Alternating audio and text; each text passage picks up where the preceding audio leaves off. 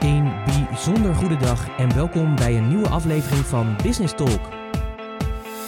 Dit is de podcast die gaat over ondernemen, de mooie kanten, de successtrategieën, maar ook alle fuck-ups en nog zoveel meer.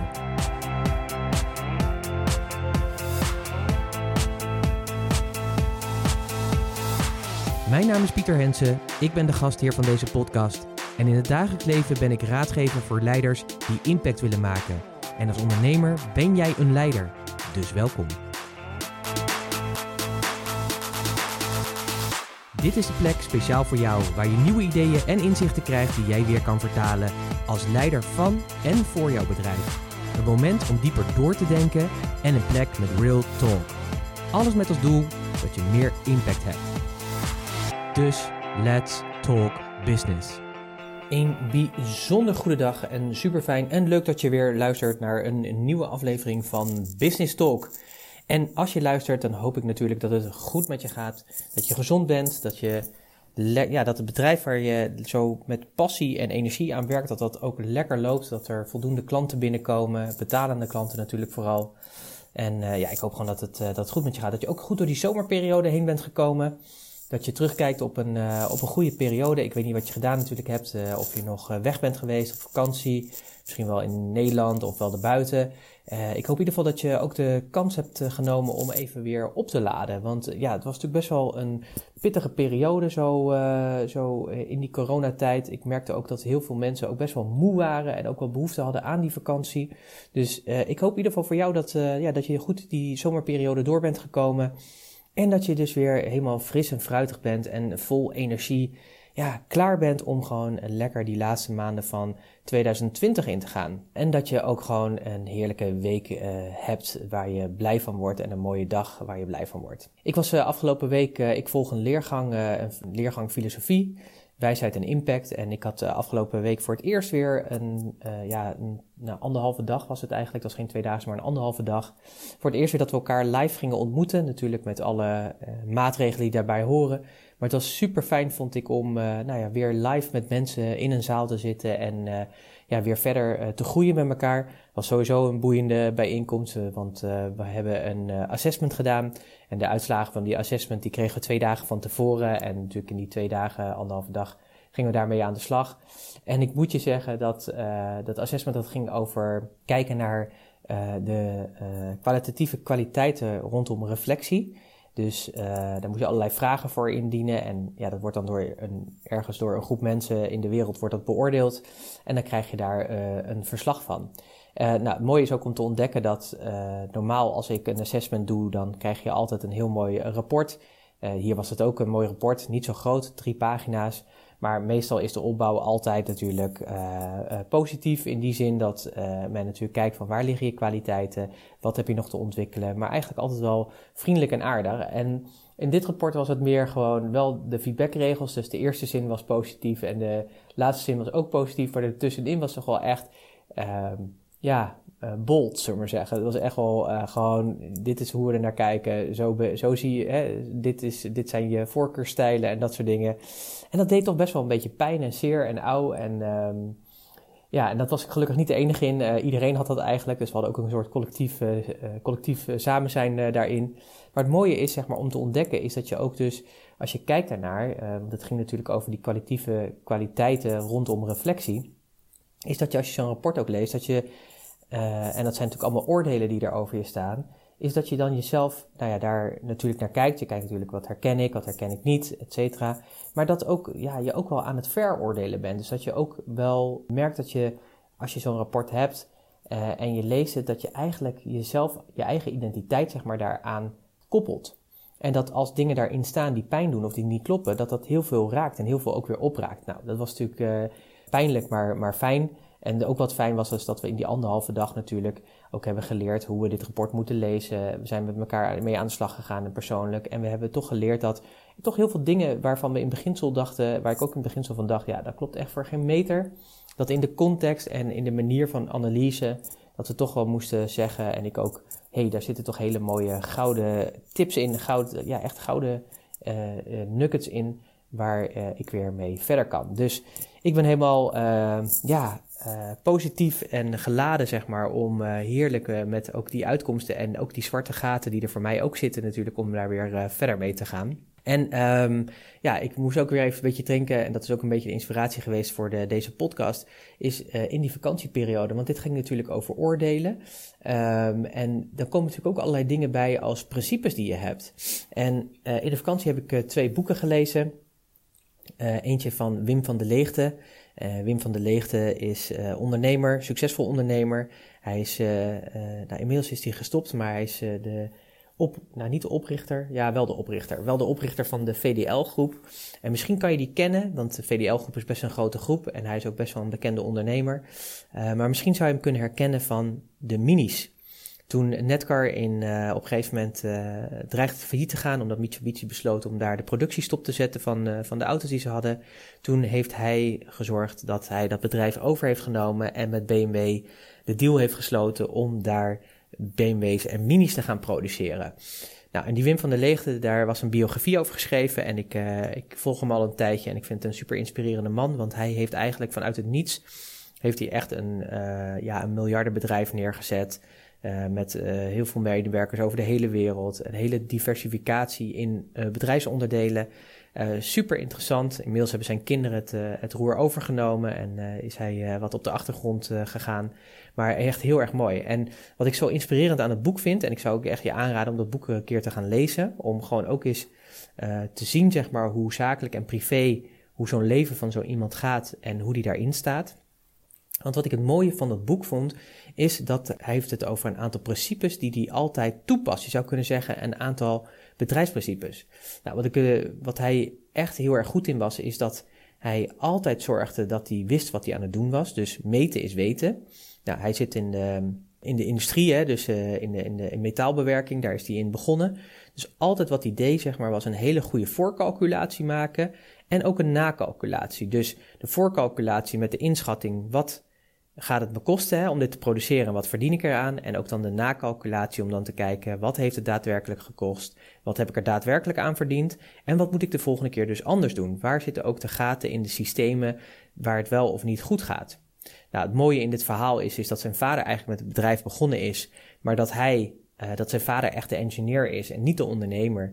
En hij op een gegeven moment echt gekeken heeft naar, ja, maar dit gaat niet goed. En hij is toen echt dat systeem van voor- en na-calculatie gaan invoeren. En daarna is het eigenlijk ja, steeds groter gaan groeien. En elke keer bedrijfsovernames gedaan en bedrijfsovernames gedaan. In allerlei diverse sectoren. En dat vind ik ook het mooie, want we zeggen natuurlijk heel vaak, ja, focus op dat wat je goed in bent. En wees daar ook gefocust op. En hij heeft er juist voor gezorgd dat hij dacht van, ja, ik moet ook diversificatie hebben. Want als het in mijn industrie zeg maar slecht gaat, dan heb ik ook iets nodig dat het in een andere industrie beter gaat, zodat ook ja, er een betere balans is in het, uh, in het bedrijf. Nou, dat vind ik wel een hele mooie, want dat is denk ik vandaag de dag ook een, uh, een belangrijke. En we hebben natuurlijk meegemaakt met corona wat het effect daarvan kan zijn. Als je dat dus niet doet of onvoldoende doet, ja, dan uh, merk je dus hoe kwetsbaar het ook kan zijn. Dus in die zin vind ik dat wel mooi. En ja, dat boek verder lezende kwam ik eigenlijk achter dat hij eigenlijk gewoon een aantal standaard boerenregels uh, heeft, waarin hij zegt van daar moeten we ons altijd aan houden. Als we dat doen, dan gaat het goed. Dus het begint inderdaad met altijd natuurlijk voor- en nakalculeren in alles wat ze doen. Dus hij heeft ook helemaal een systeem bedacht en dat systeem wordt grotendeels nog gewoon gebruikt in die hele uh, groep. Dus elke keer als een bedrijf wordt overgenomen, dan wordt ook dat systeem, zeg maar, wat, wat ze hebben, uh, wordt uh, toegepast. Die hele, ja, die, die, hele ICT-infrastructuur die gaat gewoon mee. Um, maar wat ik wel mooi vind, hij heeft altijd een aantal principes gehad. Dus bij bijvoorbeeld overnames was het altijd zo dat hij ervoor zorgde dat de partij die die overnam, dat die nooit groter was dan het totaal van de hele groep. Dus de totaal van alle bedrijven die je had. Dus als hij een bedrijf kon kopen, dan, zeg maar, dan moest het niet zo zijn dat de koop en, de, en het bedrijf zelf, zeg maar zeggen, uh, ja, een totale marktwaarde groter was dan de totale groep. En dat is natuurlijk een hele belangrijke, want anders creëer je natuurlijk een waterhoofd. En als er wat winst is met dat waterhoofd, ja, dan is die balans ook weg. Dus dat is een hele belangrijke. Daarnaast, voordat hij een overname deed, dus mocht niet groter zijn. En de andere was altijd, het bedrijf, zeg maar, wat we kopen, moet ervoor zorgen dat waarde toevoegt aan ook andere aan, ja, aan de totale groep. Dus niet alleen zeg maar dat het natuurlijk een nieuw bedrijf is, maar dat ook er business kan worden gedaan tussen de bedrijven onderling. Dus dat is ook een voorwaarde. En natuurlijk die diversificatie. Daar was hij ook belangrijk in. Hè? Dus belangrijk om in verschillende industrieën te zitten, wel zeg maar kruisbestuivingen te doen, maar wel te zorgen dat op het moment dat er in de wereld wat gebeurt, dat je niet helemaal afhankelijk bent van ja, één, één, één bedrijf maar, en één sector, maar dat je gewoon die uh, ja, diversificatie uh, kan uh, hebben.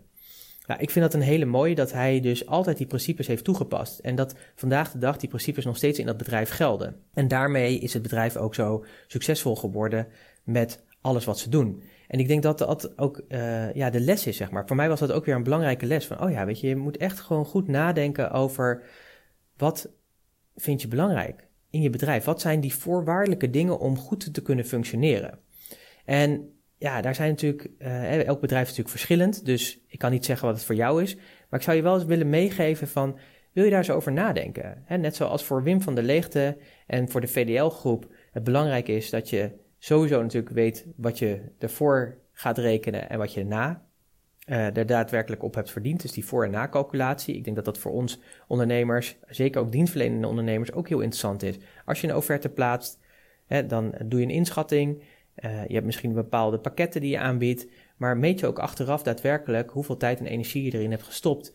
En weet je ook, zeg maar, in de kostenaspecten die je hebt van alle programmatuur en alle systemen die je gebruikt, of je daadwerkelijk ook de goede prijs vraagt of niet. Nou, dus ik vind het heel mooi om je daar eens bewust van te maken. Dus wat zijn voor jou, zeg maar, deze principes die uh, Wim van der Leegte voor zichzelf heeft toegepast? Dus nooit groter, hè? dus bij een overname nooit groter dan de groep. Uh, het bedrijf moet een toegevoegde waarde zijn voor de rest. Er moet onderling zaken worden uh, gedaan. En die diversificatie, die drie bedrijfsprincipes, heel belangrijk. Um, dus ik ben benieuwd wat dat voor jou is. En ik las ook nog een ander boek uh, tijdens de vakantie en dat is Rich Dad Poor Dad. En dat is echt een klassieker, dus als je die nog niet hebt gelezen, moet je die echt een keertje gaan lezen. Het boek is van Robert Kiyosaki en het boek gaat erover dat Robert die heeft twee vaders. Een uh, echte vader, een biologisch vader en een businesspapa. En de biologische vader die, uh, ja, die is docent op een universiteit. En de businesspapa is de papa van een vriendje en die is ondernemer en die heeft ja, meerdere bedrijven. En in het boek gaat erover dat hij heel graag geld wil verdienen en dat hij samen met dat vriendje dan bij die vader in de leer gaat. En dat is natuurlijk dan zijn rich dad, zeg maar. En de poor dad is dan natuurlijk de vader bij wie die de universiteitsprofessor is. en die hele andere principes erover nahoudt. Hè? Dat je natuurlijk voor vastigheid moet gaan, voor een baan. dat je moet werken voor een huis en dat soort dingen. En bij zijn rich dad leert hij eigenlijk hoe kan je geld voor je laten werken? Hoe doen de rijken het eigenlijk? Nou, en dat is ook wel mooi, weet je, want daar zie je bijvoorbeeld ook in dat boek, dat boek moet je zeker maar eens gaan lezen, dat gaat je heel veel inzichten geven over hoe je echt ook meer vrij kan komen. En dat je ook zorgt dat je ja, dingen hebt die voor je werken, dat geld voor je gaat werken en dat je niet zorgt dat, dat, je, uh, ja, dat, dat het allemaal geld kost, maar dat het juist geld oplevert. Maar ook daarin stond ook over, ja, wat zijn nou belangrijke vaardigheden die je zou moeten hebben? Hè? En daar kwamen ook weer drie elementen uit waar zij van, ja, daar zou je eigenlijk uh, heel goed in moeten zijn. Dus dat is misschien ook wel weer een principe waarvan je zou zeggen: ja, dat zou ik moeten, mijn eigen moeten maken.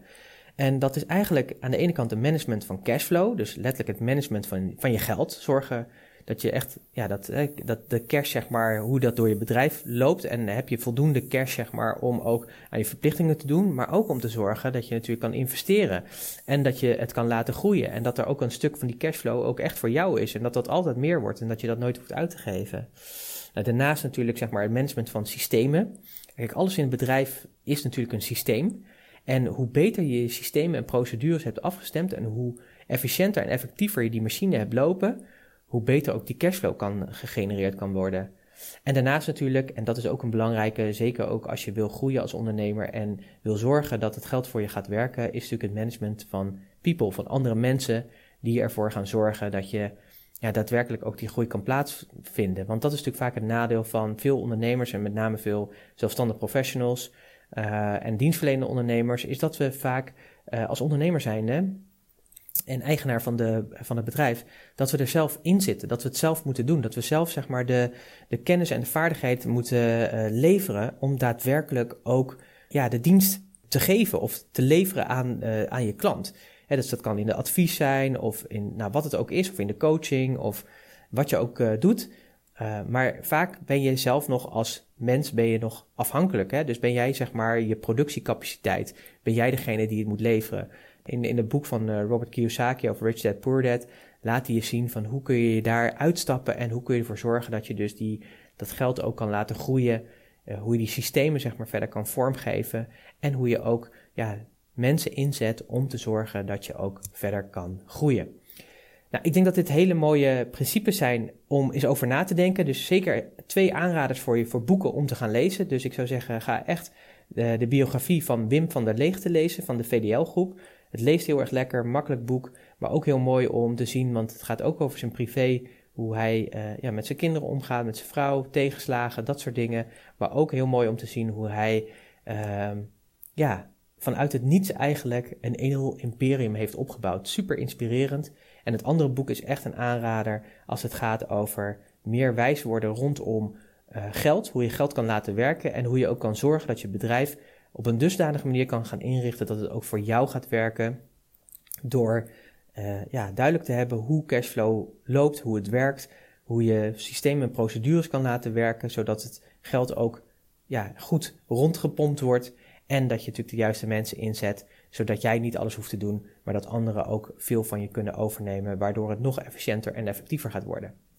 Nou, dit wil ik je meegeven, dus ik zou zeggen, denk hier over na. Wat zijn die principes voor jou die eigenlijk altijd zouden moeten gelden, waar je eigenlijk, die echt heilig zijn, waar je ook niet uh, aan, aan gaat tornen, omdat je weet dat als je dat doet, dat het ook echt, echt, echt gaat werken. Um, ik wens je heel veel plezier om hier eens over na te denken.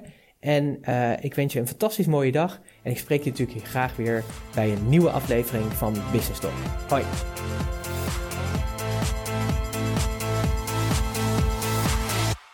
Business Talk is onderdeel van Pieter Hensen, raadgever voor leiders met impact. Meer informatie pieterhensen.nl en Hensen is natuurlijk met een Z.